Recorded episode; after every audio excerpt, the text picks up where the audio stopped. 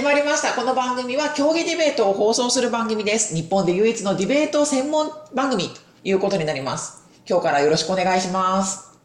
お願いします。よろしくお願いします。はい。で、その場で発表した論題でディベートを高校生にやってもらうっていう趣旨なんですけれども、さあ、今日の司会は、チャールズくん。はい。はい、チャールズくん、論題何ですか？今回の論題は、日本は小中高等学校における組体操を禁止すべきである、ではいす。。今ですね、結構メディアで組体操危ないんじゃないかとか、いやいや、これはなかなかみんなの仲良くなるためには重要な、えー組織力を作る 競競技？わかんないけど、まあなんだっていう話があったりとか、結構熱くなってますよね。さあ、じゃあ一人聞いてみようかな。うん、誰にしようかな。はい。ハロルドくん。はいはい。はいハロルドくん、組体操やったことありますかね？はい、あります。組体操どうすか？いや、でも、きついですからね。でも達成感は半端じゃないですけど。ああ、達成感がある。達成感を結構、あの、評価しているわけですね。はいところが、まあ、ハロルド君は、自分の個人的な立場には関係なく、今回の試合においては、肯定側の立場でスピーチをしてもらうって形ですね。はいあの、どちらのスピーチになるかっていうのは、くじで決めてますので、みんな、まあ、自分の立場は一人、一つ置いといて、ゲームとして、まあ、極端な反対する意見、賛成する意見をやってみましょうってことになります。じゃあ、肯定側、要するに組体操を禁止すべきだっていう方が3人で、まず最初の意見発表、立論がハロルド君。はい。はい。で、質疑がトール君。はい。はい。で、えっと、第一反駁と第二反駁、反論が、もしでいない江戸川君です。はい。では、否定側なんですけれども、否定側要するに、組体操を禁止すべきでない、このまま続けようっていうタイプが、立論、ロナウド君。はい。はい。質疑と第一反駁がジョン君。ジョン君、塾に行きましたので、収録の前にいなくなりました。はい。で、えそれから第二反駁がウィリアム君。はいウィリアム君無断欠席らしいので、わかんないけどいません。という、えっ、と、6人でお送りします。今ここには、実は5人しかいません。はい。では行きましょう。どうぞ試合を聞いてみてください。肯定側立論の方準備はよろしいですか？はい。肯定側立論、時間は1分間です。始めてください。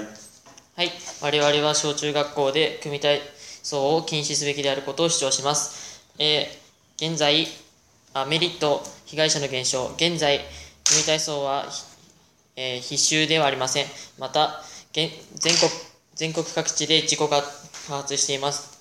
事例としては骨折や後遺症を患った子どもたちが、えー出ています。えー えーこれらを解決するためには、えーまずこの組体操はその文科省が定めるところにおいては必修科目ではないので禁止することは大いに可能であります。えーで重要性としては、えーこのまま禁止しないとこれからも事故が多発することは大いに考えられます。えー事故事故を未然に防いで子どもたちが骨折や後遺症を患うことから守ることは大いに重要であります。これで立論終わります。ありがとうございました。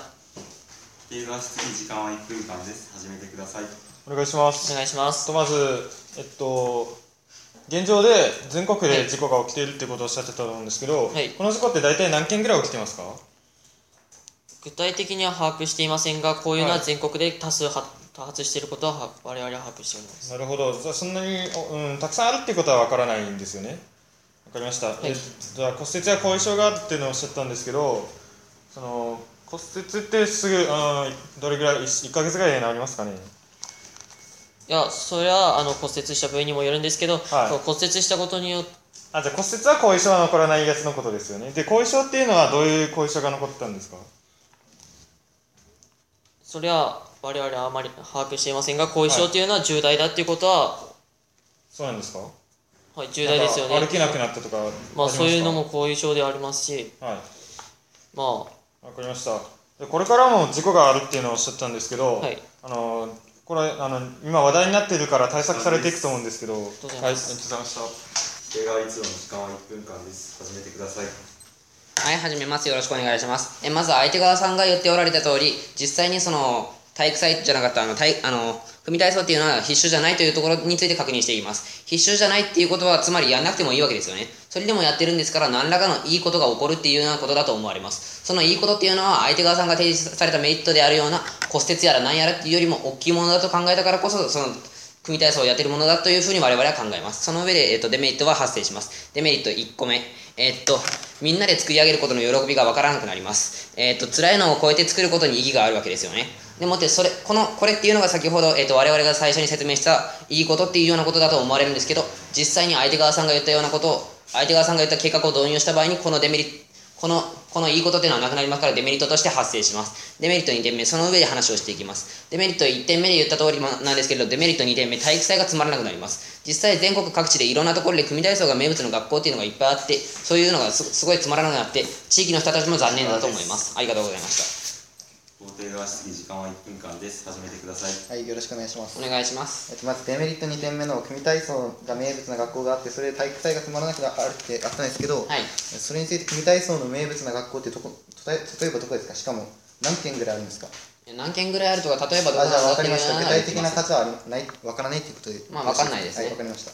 えーじゃあデメリット1点目の、えー、とみんなで組体組体操を作り上げることが喜びにつながるってあったんですけど、はい。その喜びっていうのは骨折したり後遺症を残したりするまでするのをふ含めて喜びになるってことですか？少なくとも私は最初に言ってると思うんですけれどもあの必修じゃなくてもそれでもやってるんだからこそ何らかのいいことがあるんだろうって。でそのいいことがあるっていうそのいいことっていうのはその骨折とかより重いからこそいいことがあるからやってるんだろうっていうふうに私は骨折より重いいからいいいいことっていうことですね分かりましっていうか。たあじゃあ他の競技によってそのあのそのその喜びを作り上げるっていうのはできないんですか？できないんじゃないですか？あはい分かりました。ありがとうございます。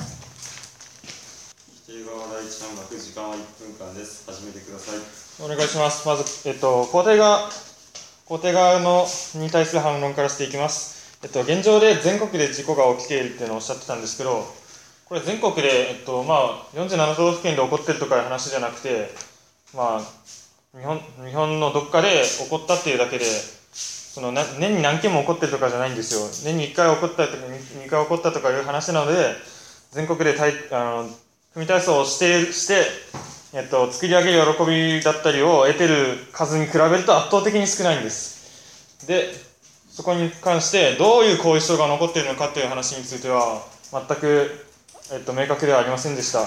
でそしてこれからもうんと事故が起こっていくから守る必要があるっていうことに関してはこの今組体操の事故っていうのは話題になってますから対策は必ずされていくにに決まってますので、えっと、これからも事故が起こ起こるっていうのは限定でません。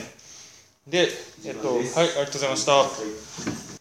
側第一半幕時間は1分間です始めてくださいはい、始めていきます。ではままず、肯定側から見ていきましょう。まず、その全国でどどんだどのぐらい被害が起こってるかわからないとおっしゃってたんですけども、まあ、実際被害が起きてるわけですよね。そしてその被害っていうのは骨折だったり、後遺症という大変深刻な被害を起こしてるわけですよ。ですで、これまでもこのじこのような事件っていうのは起こってるわけですから、これからも事故を多発することは容易に予想できます。えーそのその上で、えー、と否定側に移っていきます。えー、とじゃあ、まず否定側のですね、えー、とめそのなんか必修じゃないからやらなくていい、やらなくていいわけだだけども、そこでやるからこそなんかメリットがその分大きいとかおっしゃったんですけども、まあ、それはあくまで持論ですよね。そこはあくまで可能性の話です。そして、まあ、デメリット1に移っていきますけども、まあ、そのみんなで作り上げる喜びになるとおっしゃいましたけども、別に変わりがあるじゃないですか。別に、他のものでみんなで作り上げれば、それは喜びが作れるじゃないですか。そこを確認してください。そしてデメリットに対して、体育祭がつまらなくなるともおっしゃいましたけども、そのじゃあそ、それがどのくらい質疑の確認したんですけども、じゃあ、それぐらい、えーそのど名物になっている学校があるんですか？そこは全く相手がさん述べていません。そして、リレーとかもある、リレーなどもあるわけですから、他にもその、他にです、えー変わりがあるわけですよね。そこを確認してください。